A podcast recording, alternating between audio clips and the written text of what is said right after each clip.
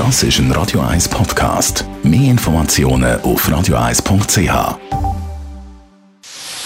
Doppelpunkt. Die legendärste Talkshow von der Schweiz. Mit dem Roger Schawinski. Das ist der Doppelpunkt in einer Spezialsendung mit der Marionna Schlatter und Rudi Nose, wo beide wollen Ständerat oder Ständerätin im Kanton Zürich werden und zwar in einer ganz speziellen Form. Am Mikrofon im Verlauf dieser Stunde, der Roger Schawinski.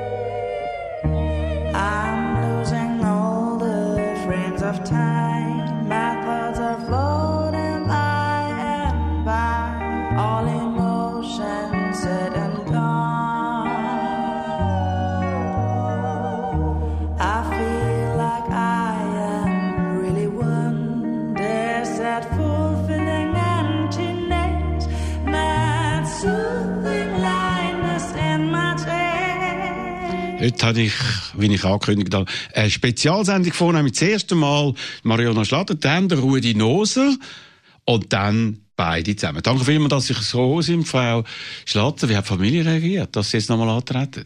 Ja, sie haben sich natürlich riesig gefreut. Es ist ein grosser Erfolg. Da fiebern natürlich alle mit. Und äh, ja, jetzt... Ähm, Hat niemand erwartet, dass Sie nochmal müssen, in die Hose dürfen, in die Hose? ja, man muss immer rechnen damit. Ähm, nach dem Erfolg von der kantonalen Wahl im Frühling ist nichts unmöglich gewesen. Also man hat es im Hinterkopf noch gehabt, aber dass es dann so klar ist und dass man so eine Erwartung hat und so, das ist Eben, dass äh, Sie mehr haben als der Diana Angelina Moser. Man gesagt, immer Ständeratswahl sind Personenwahlen. Diana Angelina Moser ist natürlich viel bekannter gewesen als Sie und trotzdem 20.000 Stimmen mehr. Also kann man annehmen, das mit der Personenwahl stimmt gar nicht. Es ist ein Teil vom Ergebnis. Natürlich ist es eben nicht nur das Ergebnis, sondern es ist auch äh, wichtig, was man äh, für eine Basis mitbringt. Und da habe ich natürlich auf den linksgrünen Block zählen, wo das sehr geschlossen offenbar ist, wählen. Aber selbstverständlich ist es auch eine Personenwahl. Ich will jetzt das nicht abschreiben. Also man ist auch interessiert gewesen, was ist das für ein Mensch und man traut mir das offenbar auch zu. Gut, also eben, Sie sind auf der Grünen und auf der Frauenwelle hochtreuend worden, so wie man das im Vorfeld erwartet hat. Das hat funktioniert. Und dann ist natürlich die Frage, wer kommt jetzt in die zweite Runde? Und Sie haben dann sofort gesagt, ich komme. Bevor die andere Seite sich hat können äußern, oder? Nein, natürlich nicht. Oder dann hätte ich am Sonntag gesagt, ich komme. Aber am Montag haben Sie es dann gesagt.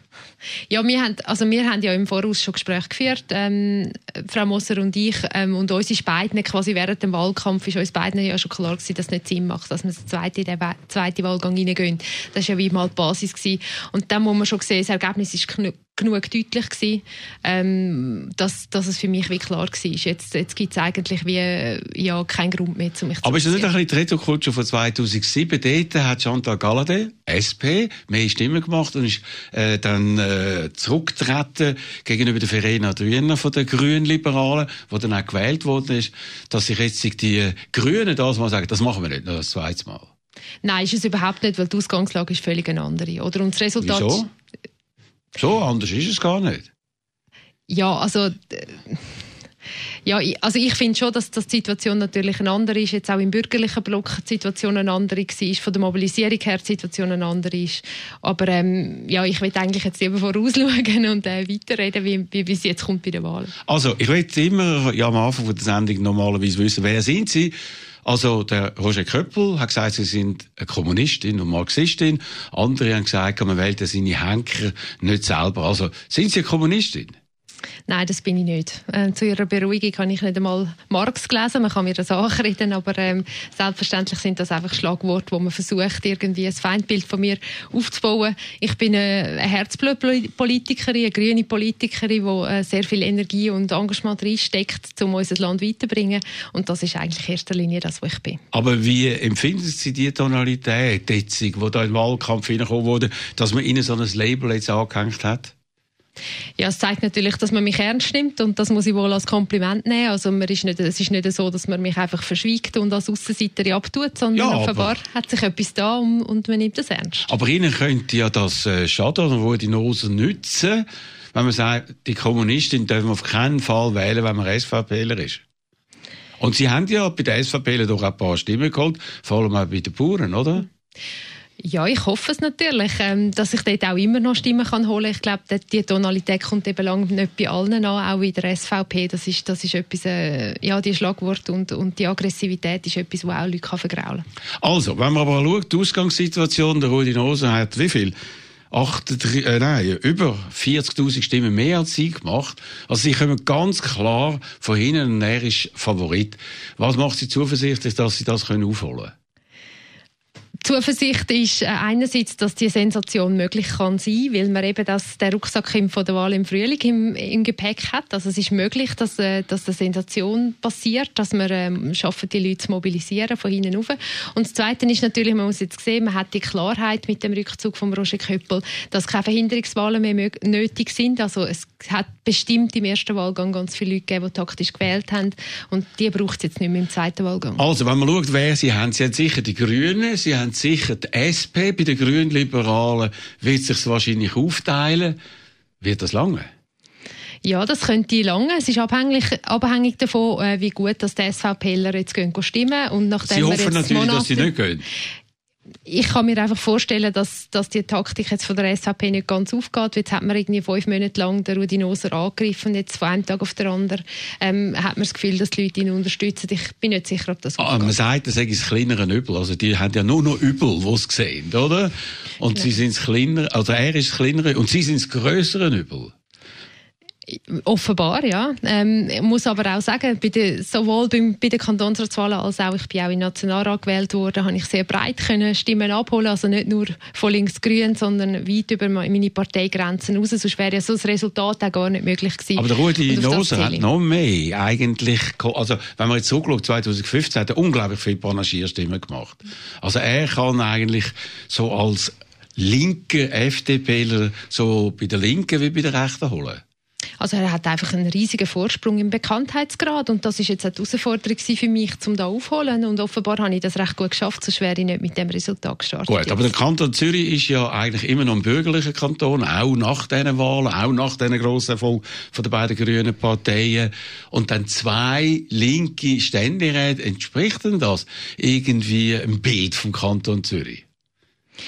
Ja, also ähm, ich glaube, das muss man schon ein bisschen einordnen. Also erstens finde ich, hat es sehr grosse Umbrüche im Kanton. Also wir haben äh, jetzt eine ökologische Mehrheit im Kantonsrat. Wir, haben, äh, wir sind die drittstärkste Partei geworden, die Grünen. Ähm, man tut da irgendwie ein Bild aufrechterhalten, wo die FDP staatstragend ist und die Grünen eine Opposition. Und so ist es einfach nicht. Wir sind stärker jetzt als die FDP im Kanton. Also man darf durchaus die Frage stellen, ähm, ist der Kanton wirklich noch so bürgerlich? Und dann finde ich halt Was schon, der meinen Sie Kanton nicht? Zürich... Meinen Sie nicht? Ist eher ein grün sozialdemokratischer Kanton? Ich glaube einfach, der Kanton Zürich ist sehr ein progressiver Kanton. Und wenn man jetzt äh, den Ständerat anschaut, schweizweit, dann muss man ja sehen, dass die meisten Kantone dort Bürgerliche schicken. Und darum finde ich auch, wäre es durchaus angebracht, dass der Kanton Zürich wird zwei progressive Kräfte schicken. Also nach dem Rückzug von Roger Köppel werden die Wellen nicht mehr so hoch gehen. Die Wahlbeteiligung wird runtergehen. Wird Ihnen das nützen? Eben weil, eben wie wir vorher angesprochen haben, wenn die SVPler nicht gehen, dann steigen ihre Chancen. Ja, das, das ist jetzt eben die Frage und da, da sind wir jetzt beide gefordert, Herr Noser und ich, dass wir eben die Leute noch, noch mal an Turnen bewegen und das ist jetzt die Schlussmobilisierung und die Mobilisierung wird entscheidend sein, aber die letzten Wahlen haben eigentlich gezeigt, es sind eben die Leute gewesen, die an Turnen gegangen sind, wo das Klimafrage, die Klimafrage sehr wichtig ist und das spricht natürlich für mich. Was machen Sie denn jetzt in der zweiten Runde? Wie viel Geld geben Sie aus? Was haben Sie vor? Ja, also ich habe budgetiert, noch mal rund etwa 40'000 Franken auszugeben, aber das Geld ist natürlich noch nicht da das bin ich jetzt am Sammeln und komme auch sehr viel äh, Zuspruch über von verschiedenen Seiten. Und Ihr eigenes Geld, wie viel von dem geben Sie jetzt rein? Ich gebe persönlich jetzt nichts mehr rein. Ich habe im ersten Wahlgang schon ziemlich gross reingegeben und jetzt äh, ist es, ist es äh, etwa 10'000 Franken von mir. Und ähm, jetzt ist es quasi wie auch ähm, eben auch an, an den Leuten, die mich unterstützen, da mich nochmal ähm, zu portieren. Und ähm, aus dem heraus werde, werde ich nochmal ein bisschen Plakat finanzieren und ich werde einfach nochmal so ein, können, ein Minimum quasi eine Präsenz können haben, wo man will. Aber viel wichtiger ist eigentlich, dass die Leute jetzt auf der Straße sind und da spüre ich einfach eine irrsinnige Mobilisierung vom, von hinten. Also das ist wirklich ähm, mein Sekretär hat vor ein paar Tagen gesagt, ähm, da scharren die Leute mit den Füßen am Boden. Also das sind so viele Anfragen täglich von Leuten, die etwas machen wollen, die wollen flyern und so weiter. Das, äh, das, das ist dann das, was, glaube ich, der Aber Sie macht. Angst oder äh, erwarten Sie, dass die andere Seite viel mehr Geld hat, viel mehr Mittel hat? Ja, selbstverständlich. Aber das ist etwas, wo wir immer damit kämpfen oder kämpfen oder nicht kämpfen. Das äh, hat ja nicht immer einen unmittelbaren Einfluss auf die Wählerinnenzahlen. Ähm, aber es ist natürlich so, dass ich ganz, ganz ganz klar äh, ja, mit anderen finanziellen Möglichkeiten starten. Aber wenn man jetzt sich die Landschaft anschaut nach diesen Wahlen, es war ja eine Art ein Schock gewesen. Niemand hat es erwartet, die Umfragen sind falsch gewesen. Niemand hat mit der starken grünen, grünliberalen Welle gerechnet. Was haben Sie jetzt das Gefühl, was das für Auswirkungen haben, da in Bern zum Beispiel? Vor allem natürlich im Zentrum steht die kommende Bundesratswahl. Also, Wo Sie werden sicher dabei sein, weil Sie sind ja mindestens Nationalrätin, muss ich sagen, oder? Möglicherweise sogar Ständerätin, aber bis dann, was erwartet Sie? Ja, also vor allem erwarte ich natürlich, dass dem Klimathema genug Aufmerksamkeit geben wird, also dass es nicht mehr einfach so nebenbei, dass man äh, den Ausbau von Straßen beschließt, Kampfjet beschließt und nebenbei noch findet, der Klimaschutz zu teuer. Also dass man dem wirklich auch die Wichtigkeit beimisst, wo es verdient hat. Und ähm, Bundesratswahlen natürlich, das sind jetzt, äh, das ist jetzt quasi der, das erste große Geschäft im nationalen Parlament, was eben auch ähm, die Verschiebungen könnte abbilden. Weil ich das Gefühl hatte, am Wahlabend ist Regula Ritz, ihre Parteipräsidentin, völlig noch unter Schock gewesen. Die hat das gar können irgendwie verdauen und hat da ihre vorbereiteten Statements abgegeben. Erst nachher hat sie gemerkt, wir hätten ja jetzt wirklich eine Chance, eine Bundesrätin zu bekommen, oder vielleicht sogar sie als Bundesrätin zu portieren. Haben Sie auch den Eindruck gehabt? Nein, den Eindruck habe ich eigentlich nicht gehabt. Und, und ähm, wir sind ja, wir sind jetzt nicht die, die vorausgerannt sind immer. Und ähm, es ist uns ja eine Woche vor der Wahl quasi vorgeworfen worden, dass wir das Thema tabuisieren. Von dem kann kein Rede sein, wenn man eine Woche vor der Wahl sagt, man wartet das Wahlergebnis ab. Oder? Der Punkt ist einfach der, ähm, es braucht eine Stabilität in dem Bundesrat und das wissen wir auch. Es macht nicht Sinn, alle vier Jahre das Personal auszuwechseln. Wieso und nicht? Die Situation ist... Also das wundert mich, dass Leute das sagen. Die mhm. Wahlen sollen doch Wirkung haben. Das heisst doch nicht, dass man jetzt in erster Linie soll die Lebensplanung von einem Uli Maurer höher werden als die, Verteilung an einer, die Stimmenverteilung an einer Wahl. Ich glaube, es geht nicht um die Lebenserwartung von Uli Maurer. Mal, weil man sagt, die Bundesräte können selber entscheiden, wie lange es bleibt. Ja, ähm, da sprechen Sie natürlich die taktischen Rücktritte an, oder? Über das muss man ja eigentlich reden, oder? Ich meine, wenn man, wenn man die taktischen Rücktritte hat, Leute, die während der Legislatur zurücktreten, dann ist es natürlich auch legitim, dass man darüber redet bei den Wahlen, um wie man die Verteilung definieren. Aber ich habe mehr einfach gemeint, dass, äh, dass man natürlich dort ganz gewissenhaft die Leute wählen, die viel Erfahrung ähm, aus dem parlamentarischen Betrieb und so mitbringen und dass man äh, dort schon mit Bedacht muss einfach das Personal auswechseln. Also gut, ich habe jetzt so den Eindruck, Sie sind der Meinung, Sie kommen keinen Bundesrat über jetzt und werden das auch nicht mit äh, Vehemenz fordern. Ich bin ganz überzeugt, dass wir werden ähm, Bundesrat, Bundesrätin überkommen, aber ähm, ob jetzt das gerade schon im Dezember ist, das kann ich Ihnen nicht sagen. Also es tönt Ihnen noch nein. Sie sagen, die Erfahrung ist wichtig. Sie haben ganz wenig Erfahrung. Sie sind ein Jahr Kantonsrätin und meinen, jetzt gerade in den Ständerat aufkatapultiert werden. Ist das nicht ein bisschen, was soll ich sagen, überambitioniert? Ja, also ich bringe acht Jahre Erfahrung aus der Kantonspolitik mit. Also ich kenne den Kanton in- und auswendig. Aber im Kantonsrat sind Sie ein Jahr. Ich bin seit dem Mai im Kantonsrat, genau. Also aber ich bin seit acht Jahren. Jahr. Ja, richtig. Ich bin seit acht Jahren in den Fraktionssitzungen dabei gewesen als Präsidentin. Ich, ich hatte einen, einen, einen Start Leid gehabt im Frühling, viel einfacher als viele andere, weil ich natürlich die Geschäfte schon alle, alle kennt habe.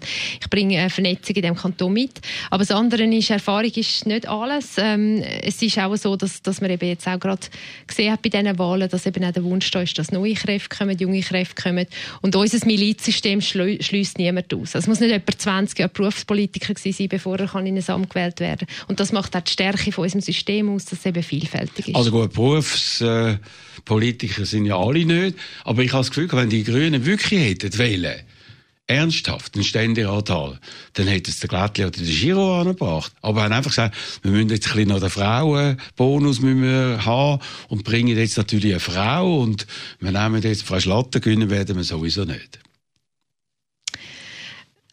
Natürlich hat die Frauenfrage eine Rolle gespielt. Wir haben zwei bisherige Nationalräte als Grüne äh, und es ist wie klar gewesen, dass, äh, ja, dass, dass wir da noch unbedingt eine Frau reinbringen und äh, so eine Ständeratskandidatur ist natürlich schon auch ein Sprungbrett. Ah, das ist für Sie eigentlich können nur in den Nationalrat gewesen. reingehen. Ja, ja, und jetzt Und- ist plötzlich etwas Seltsames passiert, dass Sie sogar echte Chancen haben. Schauen Sie, ich habe ich habe das miterlebt, wie man den Martin Neukomm reingewählt hat. Ich habe immer daran geglaubt, dass die Chancen da sind und ich habe immer gehofft, dass die Umbrüche werden stattfinden.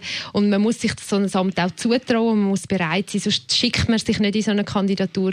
Das ist sehr, sehr aufwendig und da investiert man sehr viel, das macht man nicht zum Spaß. Glaube ich schon. Und dann, wenn man drinnen ist, dann kann man auch nicht mehr zurück, oder? Und dann ist man selber überrascht über das, was passiert ist, oder? Ja, sicher. Natürlich, wer A sagt, muss auch B sagen. Genau, und hier und da sogar C. Also, wir wollen jetzt dann gerade mit Ihrem Konkurrenten reden, mit dem Rudi Noses. Sie haben aber noch einen Titel zu gut. Am Anfang haben wir gehört von der Nico Bernecke. Distant and Still, was kommt als zweites? Das ist It's Summertime von Mochiba, eine Band, die ich schon seit etwa 20 Jahren sehr gerne habe. It's summertime, nights falling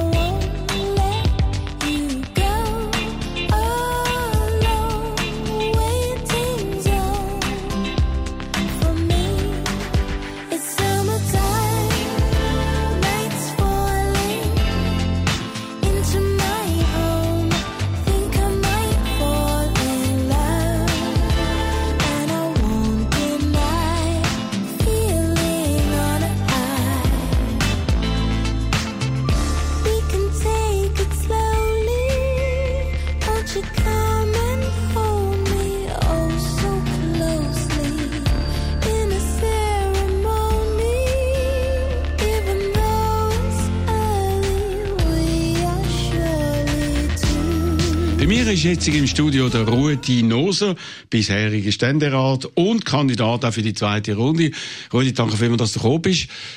Und, wie ist jetzt gegangen, die erste Runde, so wie es erwartet hast? Hast ja einen riesigen Abstand gehabt auf den Dani Josic. Ja, ich gratuliere Daniel recht herzlich für seine Wahl. Äh, allerdings habe ich auch einen sehr grossen Abstand auf den nächsten hinter mir. Ja klar, aber eben eigentlich könnte man ja sagen, er hat eine Partei, die etwa gleich gross ist wie du und er macht, was weiß ich, 60'000 Stimmen mehr als du. Ja, da hat er anscheinend besser gepunktet bei den Leuten als ich. Äh, aber ich glaube, ich bin mit meinem Resultat auch zufrieden. Ja, also gut. Und jetzt hast du den Köppel weg, oder? Das ist, glaube ich, noch wichtig für dich. Obwohl du am Wahlabend da im Studio von Tele Zürich mit ihm ein bisschen fraternisiert hast, habe ich den Eindruck gehabt. Nein, äh, also Wahlkampf ist Wahlkampf und da kämpft man gegeneinander und wenn der Wahlkampf vorbei ist, ist eigentlich äh, fertig mit Wahlkampf. Aber du hast ja so angeboten, wir können zusammen etwas Sachen machen und so.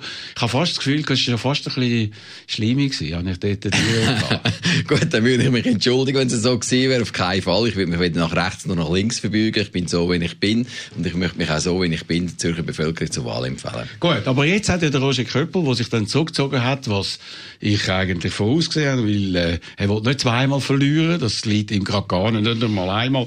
Er hat dich verunglimpft und was hat er gesagt? Man müsse die Hand abfuhlen ab, wenn man für dich wählt und wenn man dann das gemacht hat, dann müssen wir gut duschen gehen. Was haltest du von dem Stil? Also, äh es sagt vermutlich mehr aus über den, der das gesagt hat. Ich persönlich halte gar nichts über so etwas. Ich will nie so etwas über jemand anderes sagen. Ich selber weiß, wer ich bin. Ich weiß, was ich geleistet habe. Ich weiß, was mein Erfolgsausweis bin. Und ich bin genug selbstbewusst, um über diese Sache zu stehen. Aber wie interpretierst du das? Ist das einfach ein schlechter Verlierer? Oder ist das jetzt im Stil, der bei uns Einzug halten? Wie in Amerika beispielsweise, wenn man eine Wahl verliert, dann gratuliert man am Gewinner. Du bist jetzt zwar noch kein Gewinner, aber bist immerhin im Rennen. Aber man geht dann doch nachher nicht noch verunglimpfen. Ja, ich glaube, das hat mehr zu tun mit der SVP, die jetzt halt hat müssen der ein oder andere Retourruder, der übertrieben hat. Ich glaube, die Basis von der SVP weiss genau, was sie an mir haben. Gut, aber der Blocher, der Christoph Blocher hat ja auch noch gesagt, macht die Augen zu, wenn er abstimmt. Man trägt auch als SVP die Verantwortung für den Kanton. Obwohl sie sich also während Monaten verunglimpft haben, zählen sie auf dich. Auf eine Art. Und wenn Schlimmeres verhindern, oder? Was ist denn das für eine Haltung, oder? Das, das zeigt einfach, dass ich eine gute bürgerliche Politik mache, die offen ist für den ganzen Kanton. Und ich schaue das eigentlich als Kompliment an, dass sie jetzt Kurve kriegen. Vor vier Jahren sind sie angetreten im zweiten Wahlgang. Jetzt machen sie das nicht. Ich schaue das eigentlich als ein Kompliment für mich. Aber wenn man duschen muss, wenn man die Hand abfüllen, wenn man die Augen zumachen muss, dann ist es einfacher, wenn man nicht wählen Das wäre dann das Problem für dich, wenn die nicht mehr kämen. Ich bin sicher, dass Bürgerinnen und Bürger vom Kanton Zürich wissen, dass ein linker Kandidat schon gewählt ist und dass es jetzt noch einen starken Bürgerlichen braucht und darum gehen sie wählen und wählen mich. Nein, aber du wirst doch davon ausgehen müssen, dass dort die Wahlbeteiligung massiv runtergeht. Weil eben, man hat da gesagt, das ist das kleinere Übel und eben Schlimmeres und so weiter. Für den geht man doch nicht irgendwie dann wirklich am Sonntagmorgen zu Hause aus oder schickt seinen Wahlzettel ab. Ich glaube, die Bürgerinnen und Bürger sind nicht so auf Partei fokussiert. Ich glaube, die schauen die Sache wirklich an und wollen auch abstimmen, so dass ich davon ausgehe, dass auch Haufen der SVP gehen abstimmen. Ja, das sagst du jetzt, aber du musst dafür schauen, dass das machen. Was machst du dafür, dass dort die Wahlbeteiligung nicht zusammengeht? Also es ist klar, es ist eine Mobilisierungsübung, aber ich glaube, dass Nathalie Rickli und der Ernst Stocker bei mir ins Komitee sind, äh, dass äh, ein Egloff bei mir im Komitee ist, dass ein Thomas Matt bei mir im äh, Komitee ist, ich glaube, das führt auch dazu, dass die SVP Leute mobilisieren kann. Ah, hast du einen noch vergessen? Der Mario Fehr. ja, du hast jetzt die Frage gestellt nach der Eben. SVP. Ja, der Mario Fehr ist bei mir im Komitee. Das freut mich sehr natürlich, dass er mich unterstützt. Das zeigt, dass ich auch weit ins linke Lager unterstützt werde. Ich habe fünf Regierungsräte. Also ist er im, weit im linken Lager, der Mario Fehr? Also er ist immer Regierungsrat von der SP. Ja klar, aber eben weit im linken Lager wäre ein kleine Übertreibung, oder? Er ist SP und trotzdem äh, in der Regierung, oder? Obwohl er in der Regierung ist, äh, tritt er auf der SP-Liste an, oder? Also ich glaube, er setzt sich für eine vernünftige Politik im Kanton Zürich ein. Das mache ich auch und damit ist es auch gut, dass er in meinem Komitee ist. Also, eine Sache hat ja noch Aufsehen erregt, vor, äh, eigentlich noch vor der Wahl, nämlich deine Halt bei der Konzernverantwortungsinitiative, schwieriges Wort, wo du ja geschaut hast, dass das verschoben wird. Das ist etwas, was sehr viele Leute interessiert. Die Podien sind voll, unglaublich viele Leute sind äh, engagiert bei der Konzernverantwortungsinitiative, wo darum geht, dass Schweizer Konzerne für ihr Verhalten weltweit Verantwortung sollen tragen. Und du hast das rausgeschoben nach der Wahl, obwohl eigentlich im äh, Nationalrat ein Kompromiss schon Mehrheit gefunden hat. Das haben äh, viele Leute als opportunistisch empfunden. Ja gut, also man kann eine politische Haltung immer kritisieren. Ich habe seit jede Haltung gehabt. Ich möchte, dass man über die Initiativen abstimmt, dass man mit der Bevölkerung kann darüber reden Die Initiative schatten Menschenrechte, die nützt den Menschenrecht gar Sagst nicht. du? Genau, und ich will Sagen gerne der Bevölkerung das ich weiss, erklären. aber dann hätte man es ja können abstimmen lassen, aber du hast es jetzt rausgeschoben.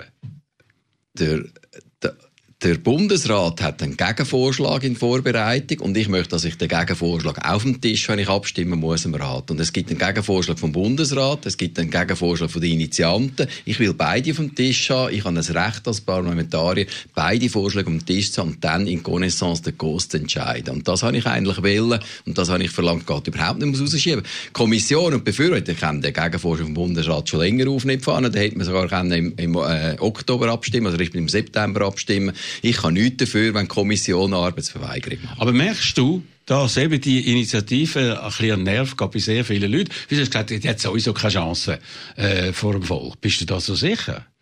Also ich bin sicher, dass die Leute nicht eine Initiative werden unterstützen, unterstützen oder Menschenrechte in diesen Ländern schadet. Gut gemeint ist oftmals eben nicht gut genug. Ja, gut, aber eben der Ge- Gegenvorschlag, der so ein bisschen eine Art Mittelposition hat, der tut ja auch das Argument von der Gegner aufnehmen. Aber er baut auf der Initiative auf und ist immer noch gut gemeint und damit schädlich. Ich glaube, der richtige Weg ist das, was der Bundesrat macht. Also, wenn du gewählt wirst, dann wärst du ein Ladykiller, oder?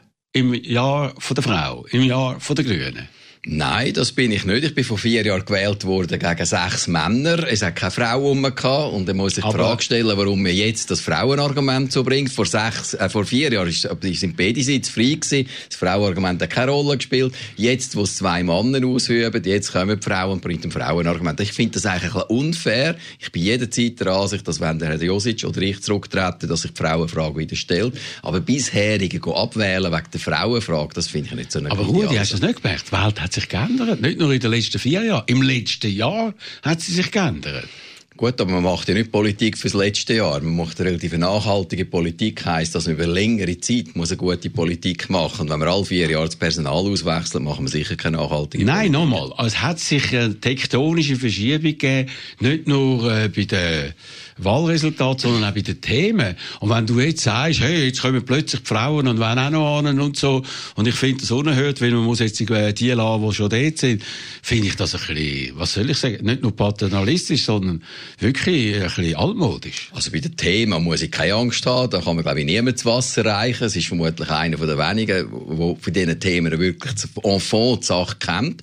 Eben, und dass ich keine Frau bin, für das muss ich mich entschuldigen. Die, die jetzt äh, äh, zurückgetreten sind, sind sehr viel durch Frauen ersetzt worden. Ich habe überhaupt nichts dagegen, wenn man mich in vier Jahren durch eine Frau ersetzt. Das ist überhaupt kein Problem. Genau, nach mir die Sintflut. Aber solange ich dort bin, muss mir niemand kommen. Ich würde einfach nicht bisherige abwählen, weil wenn man der, das Team Wieso? auf Bern schickt... Wieso ja, nicht bisher? Jede Wahl soll doch eine neue äh, Ausgangssituation geben. Ich kann doch nicht sagen, bisherige hat so einen Bonus, den dürfen wir nicht abwählen. Also selbstverständlich darf man bisherigen abwählen, aber es geht ja schlussendlich, was ist das Beste für den Kanton Zürich. Und ich glaube, der Josic und ich haben so eine Leistungsaus in den letzten vier Jahren gehabt, dass man eigentlich, wenn man das nur mal vier kann durchheben kann, wir werden eine hervorragende Position für den Kanton Zürich haben. Bei dem Parlament, wo jetzt so viel gewechselt haben.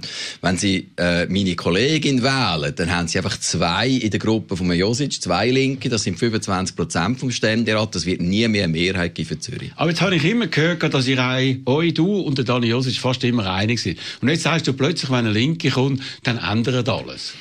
Du bist ja offenbar ganz nah beim Josic und dann, wenn jetzt noch jemand kommt, der auch noch näher ist beim Josic, what's the difference? Also die Frage ist, was ist die Differenz vom Herrn Josic zu Frau Schlatter? Genau. Das ist, glaube ich, die Fragestellung, die wir stellen. Aber offenbar, äh, Grünen und äh, SP, die sind ja in den meisten Fragen gleicher Meinung.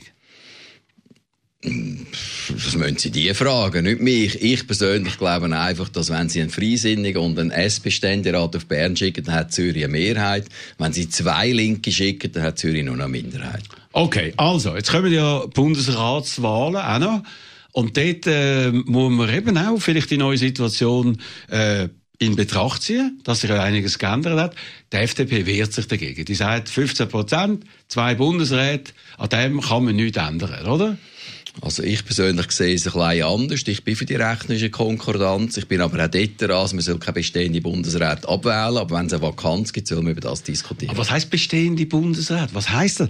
Bundesrat müssen ja auch wieder gewählt werden. Und ist jetzt die oberste Devise in dem Land, dass ein Bundesrat kann bestimmen, wenn er einmal gewählt ist, ich bleibe so lange ich will?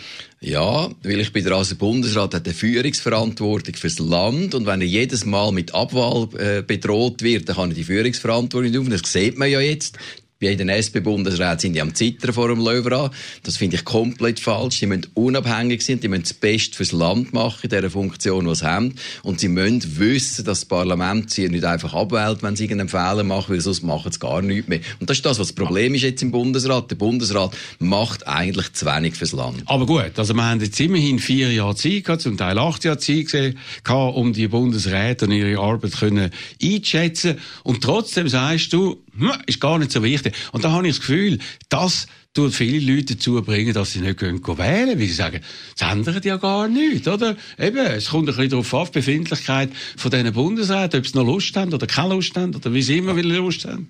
Aber Roger, wir doch mal ehrlich unser Land anschauen. Unser Land hat eigentlich faktisch kein Problem, wenn man es vergleicht mit Deutschland, Italien oder Spanien oder was auch immer. Das heisst, das Land funktioniert auch gut. Es braucht keine drastische Änderungen. Drastische Änderungen werden mehr mehr Probleme schaffen als, da, als weniger. Das heisst, wir haben eigentlich 98 Prozent von allen Problemen gelöst und die letzten zwei Prozent an dem schaffen wir. Schaffen wir immer. Es wird nie gelingen, 100 Prozent zu lösen. Aber was wir sicher nicht brauchen, sind radikale Änderungen. Das wird mehr Probleme schaffen, als wir also, lösen. Moment mal. Also jetzt müssen wir also ein bisschen Stopp machen. Wenn jetzt ein FDP-Bundesrat durch eine Grüne ersetzt würde, wäre das eine radikale Änderung im Bundesrat. Das glaubst du doch selber nicht. Also ich habe leider zwei Bundesratsabwahlen miterlebt. Ich habe gesehen, wie der Bundesrat als Ganzes damit geschwächt worden ist und das will ich nicht. Ich möchte wieder einen starken Bundesrat, der wieder die Führungsverantwortung für unser Land übernimmt. Das hat nichts mit den Personen zu tun. Die sieben, die gewählt sind, die müssen miteinander Verantwortung übernehmen, unabhängig von parlamentarischer Mehrheit und sie müssen auch eine Position vertreten, die keine Mehrheit hat im Parlament. Wenn sie dran sind, ist die richtige Position. Aber deine Logik ist doch irgendwie falsch. Wenn du sagst, sie sind nicht schwach gewesen, aber sie sollen bleiben, weil sie stark sind. Oder sie werden dann stark sein. Offenbar sind sie eben doch nicht so gut gewesen. Also wir müssen die Institution wieder stärken. Das ist ganz klar so. Wir müssen die stärken. Ich mag mich an eine Galmire oder eine Gusper erinnern, wo das Parlament komplett egal war, die einfach das gemacht haben, was für sie richtig war. Von denen haben wir heute zu wenig. Von denen brauchen wir wieder mehr. Aber das erreichen wir nicht mit Abwahlen. Weil bei Abwahlen wird man irgendeinen streamlined neuen aufstellen, der wieder allen passt, der genau gleich schwach ist wie der, den man von mir aus jetzt abwählt. Das bringt gar nicht. Wir brauchen wieder Charaktere in dem Bundesrat. Leute mit Ecken und Kanten. Das müssen wir, für das müssen wir kämpfen. Also wieder, gegen also sagst, werden nur solche Streamlined gewählt und das sind ja auch in der Vergangenheit äh, Effekte die man gesehen hat. Also gerade so SVP-Bundesrat. Der Barmen ist sicher nicht der gewesen, wo man das Gefühl hat, das ist jetzt einer, der den Bundesrat will prägen, sondern die SVP hat einfach irgendeinen müssen bringen, hat dann noch das Gefühl, wenn wir die Westschweiz einen bringen, dann können wir uns dort stärken und so weiter und so fort. Und die Angst, die du da hast, dass man da eine Veränderung anbringt und dass man die demokratische Entscheidung auch im Bundesrat trägt und nicht, dass jetzt die SVP und die FDP, wo ganz klar keine Mehrheit hat im Parlament, Mehrheit in der Regierung. In welchem Land gibt's denn das? In der Schweiz, wo Ja. wir kein Problem haben, wo wir ganz Ja. viele Probleme gelöst haben. Da der brauchen wir euch gar nicht. Mit der Karin Keller-Sutter haben wir die erste Bundesrätin wieder gewählt mit Ecken und Kanten, die Charakter hat, die stark ist. Und jetzt tun wir schön sachte weiterfahren, so dass wir in zehn Jahren nachher sieben Karin Keller-Sutter haben. Also, in zehn Jahren, also ich komme also nicht raus. Irgendwie, wenn man äh, dir zulässt, weiss man nicht, starker Bundesrat, schwacher Bundesrat, äh, Problem lösen, alle Probleme schon gelöst und so weiter und so fort. Also, tun wir doch weiter diskutieren mit deiner Konkurrentin, mit der Marionna Schlatter. Tun wir zwei Minuten verschnaufen. Du hast einen Musiktitel mitgebracht. Was hören wir als nächstes? Der Rose Tattoo. Du hast, kannst wünschen und ich tu das erfüllen.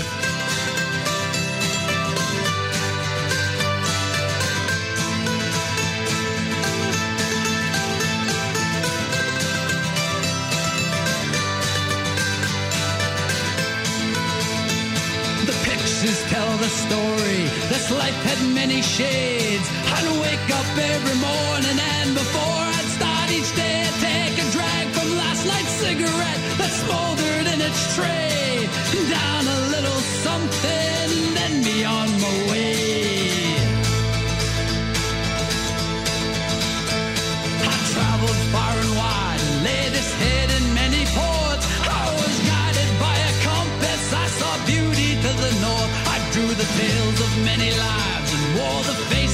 mile.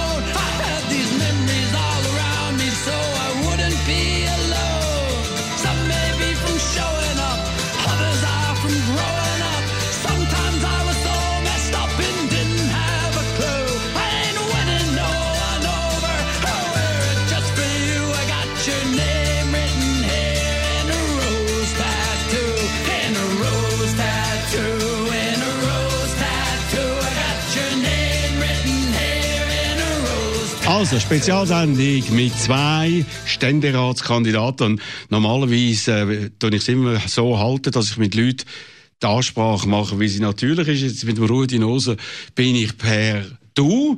Und mit ihnen per Sie, wenn wir das ändern, einfach damit äh, Waffengleichheit herrscht. Einverstanden. Gut. Also, Rudi Nose, was findest du gut an der Mariona Schlatter?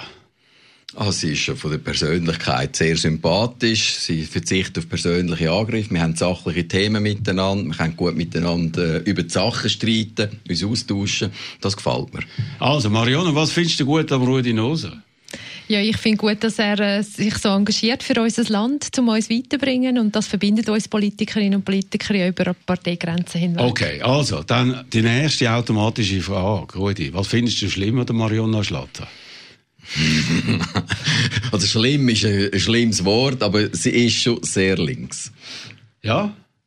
Wie links? Ja, ist sie also Marxistin, auf- Kommunistin? Nein, das nicht. Das äh, einige Ausdrücke würde ich nicht verwenden, aber sie gehört sicher i- in den Schweizer Verhältnis schon zu links aussen. Ja.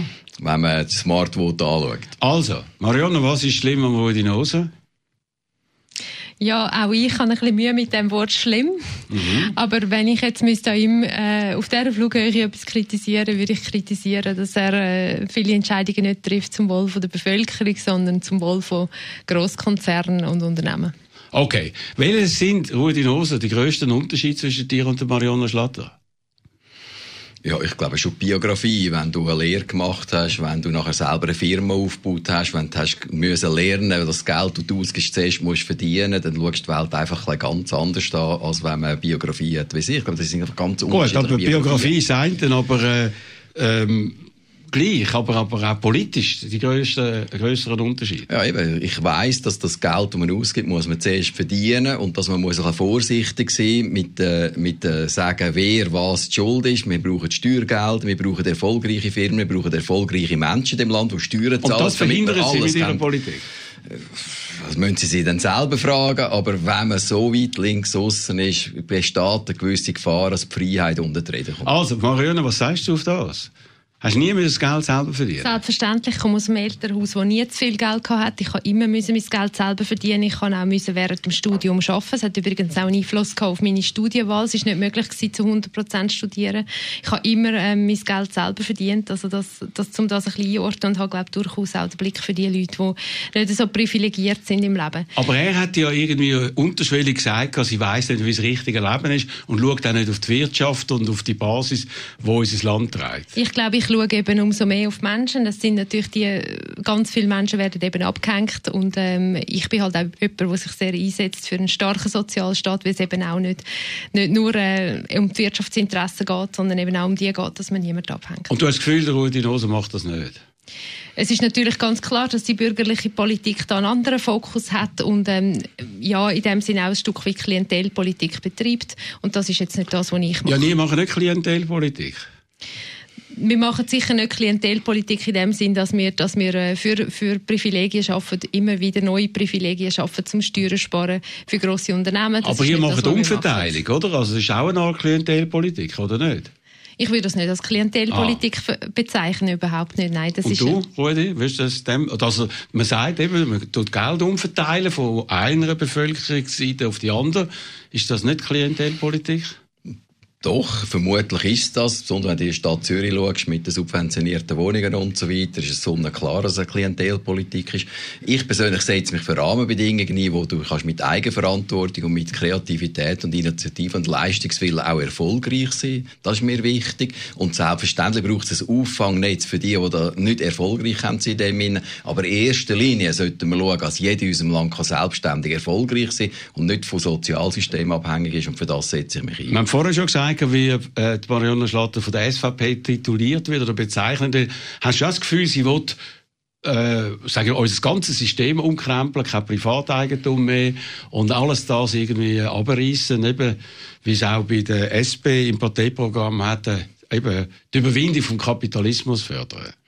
Gut, das müssen Sie sich eigentlich selber fragen. Ich persönlich äh, Ja, glaube, du dass das sie... Ja, sie hat sicher gewisse Sachen sehr extrem angekreuzelt, wo sie vermutlich dann in den politischen Alltag Was? auch wird andere Meinungen Was haben.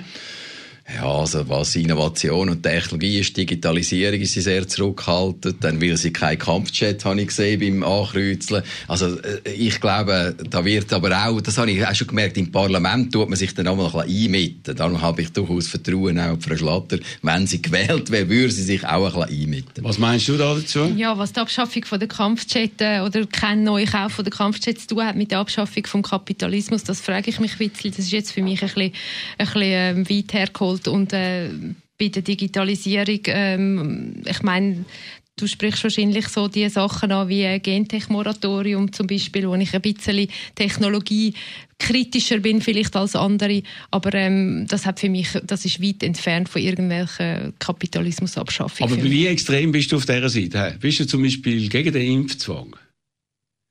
Einfach eines von den Thesen, die von gewissen esoterischen Kreisen, links-esoterischen, grünen Kreisen auch immer wieder aufgebracht wird.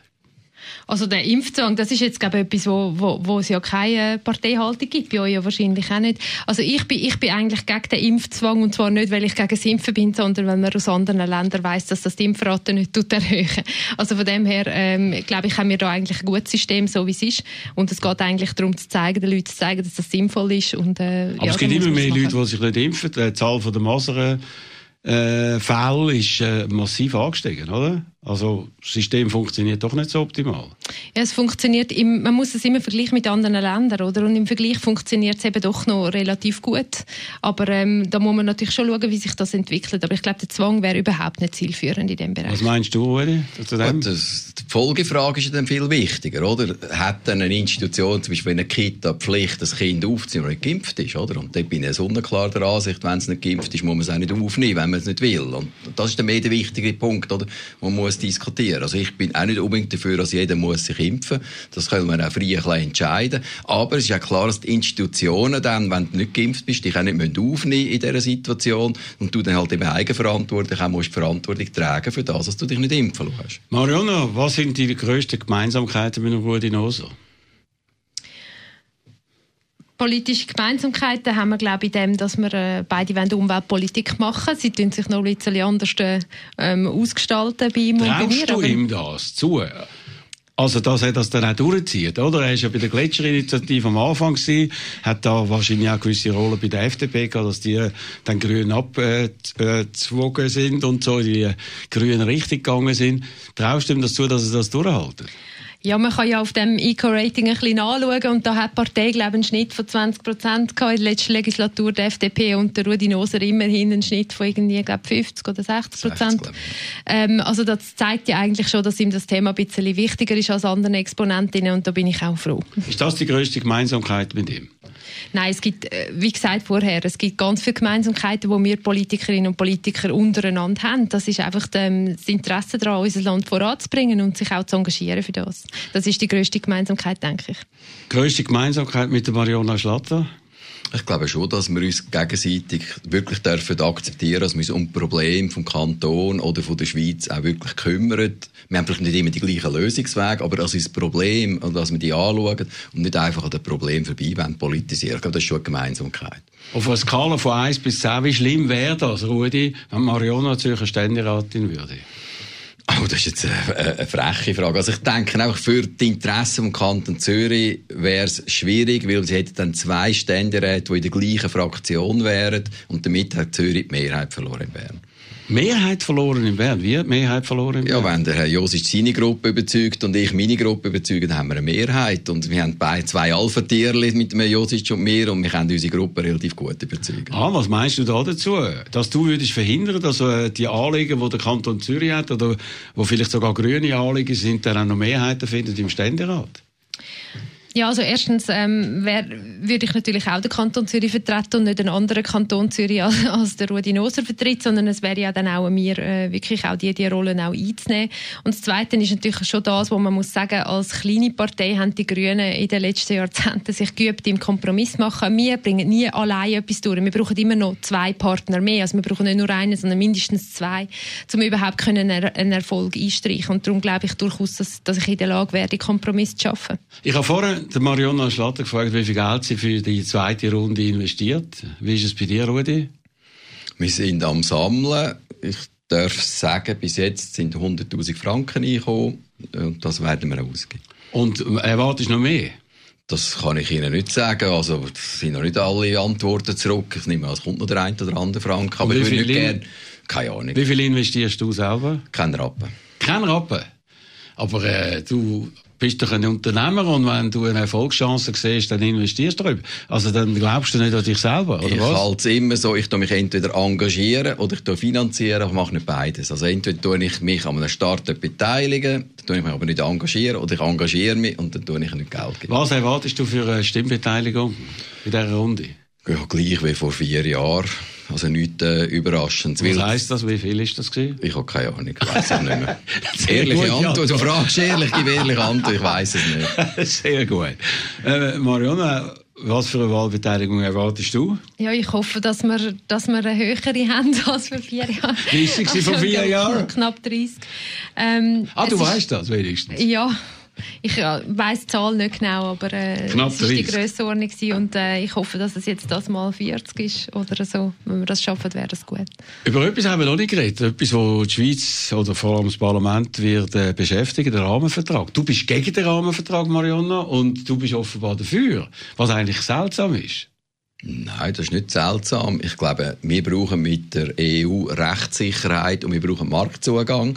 Und wir müssen einen Weg suchen, wie wir das hinkriegen. Wir müssen uns bewusst sein, Rechtssicherheit haben wir schon heute nicht mehr. 400, über 400 Medizinaltech-Firmen wissen nicht, wie sie ab April ihre Produkte im Europaraum können verkaufen Und das ist ein riesen Problem, weil die Leute haben ja Angestellte, Löhne und, und, und, und müssen zahlen. Und die wissen nicht, wie man Produkte verkaufen kann. Und ich finde das schlecht. Wir sollten der Medizinaltechnikbranche, eben über 400 Firmen in der Schweiz, die Möglichkeit geben, dass sie ihre Produkte das nächste Jahr können verkaufen Und warum bist du gegen den Rahmenvertrag? Ich habe nie so gesagt, ich sage gegen den Rahmenvertrag. Ich sage einfach, ähm, er ist noch nicht so mehrheitsfähig, wie er jetzt ist, weil ja, weil ganz viele Fragen offen sind, vor allem mit dem Lohnschutz. Das beschäftigt die Leute unheimlich. Ich kriege auch ganz viele Mails von Leuten, die, die, die nachfragen und da sehr unsicher sind. Und ich glaube einfach, man muss die Klärungen machen, bevor man da einen Schritt weitergehen kann. Aber unter dem Strich ist es ganz klar, wir brauchen die Verträge mit Europa. Das ist unser wichtigster Handelspartner und das brauchen wir. Aber weil du eben so eine kleine schwammige Haltung hast in diesem Zusammenhang, hast du das Gefühl, könntest du auch noch Stimmen machen bei der SVP? Ich habe also schwammige Haltung. Der Bundesrat hat auch nicht die klarere Haltung als ich. Ja. Das muss man schon sagen. Ähm, nein, es geht überhaupt nicht darum, dass man Stimmen macht, sondern äh, irgendwo in der SVP, sondern es geht darum, dass man nicht, nicht einfach äh, über, über die Sorgen und Ängste ähm, hinweggeht, die jetzt noch sind in der Bevölkerung. Es ist ja entscheidend, dass äh, dort, äh, wo in der Mitte entschieden wird, bei den Grünliberalen, äh, eben dort, äh, dass in die eine oder andere Richtung geht. Was hast du gemacht, Uli, dass die Grünliberalen äh, für dich sich aussprechen? Also ich mache Politik seit 16 Jahren, die äh, bekannt ist und ich hoffe eigentlich, dass die Grünliberalen sich dann auch werden für mich aussprechen. Aber gemacht jetzt dafür habe ich nichts, jetzt Also, kurzfristig. aber meinst du, also, man muss nur sagen, die Sendung ist am Donnerstag aufgenommen worden und am Donnerstagabend wieder entschieden. Du glaubst, sie werden sich für dich aussprechen oder nicht? Also wenn Sie die Fakten würden berücksichtigen, ist es so. Die- Vermutlich wären es Stimmfreigabe entscheiden, gehe ich davon aus. Aber ich gehe davon aus, wenn Sie die Fakten würden beurteilen, glaube ich, hätte ich gute Karten. Und wenn sie es nicht machen, dann haben sie die Fakten nicht beurteilt. Also das ist aber auch noch eine sel- seltsame Analyse. Äh, da muss ich mich aber nicht verstecken, weil wenn ich schaue, was ich im Nationalrat gemacht habe, ich habe praktisch zwölf Jahre lang mit dem Martin Bäumli zusammen politisiert und der Martin weiß genau, was ich gemacht habe. Wir haben ganz viele gemeinsame Vorstöße gemacht und so weiter und so fort.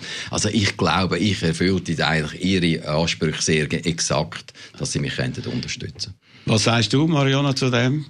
Ja, Frau Moser hat einen Wahlkampf geführt, der vor allem auf zwei Themen gegangen ist. Es war Klimawahl und es war Frauenwahl.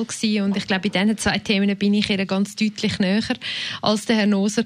Aber ähm, ich muss sagen, ich bin ja selber auch Parteipräsidentin seit langen Jahren und ich, kann mir vorstellen, was das für Diskussionen sind und was das für einen Spagat ähm, gibt und habe auch ein bisschen Verständnis dafür, dass sie sich ein bisschen Zeit lassen für die Diskussion. Gut, eben, aber jetzt, was meinst du, wie wird es auskommen? Oder wie ist es ausgekommen?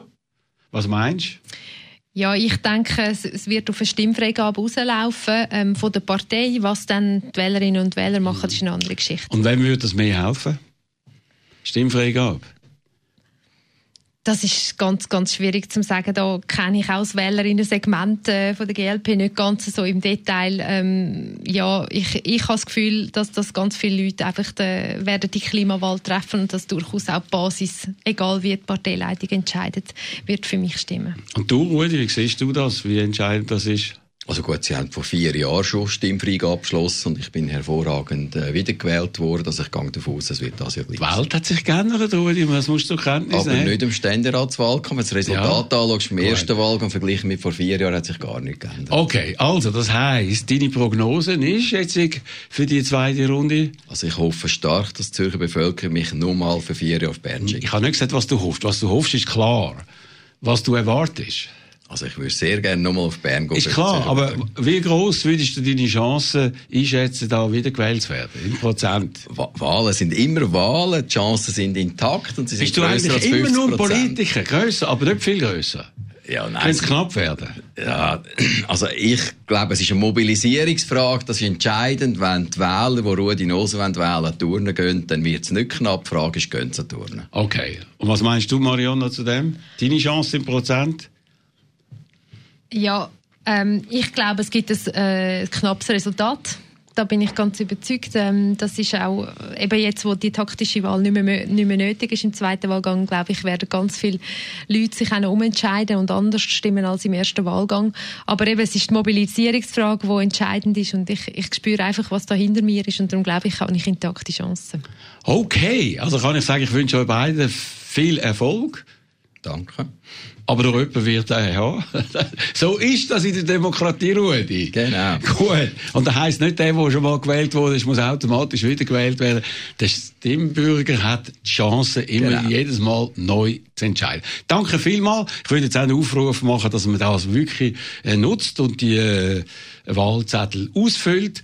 Und wir werden natürlich am Wahltag dann im November ganz klar detailliert darüber informieren. Das ist der Doppelpunkt, Spezialsendung mit Mariona Schlatter und Rudi Noser. Am Mikrofon verabschiedet sich der Roger Schawinski.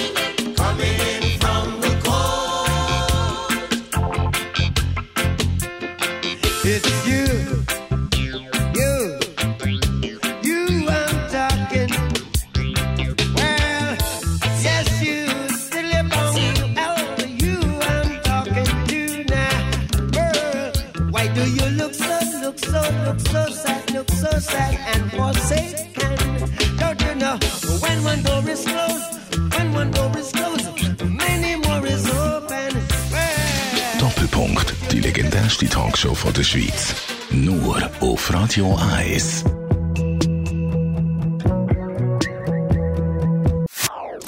Das ist ein Radio Eis Podcast. Mehr Informationen auf radioeis.ch.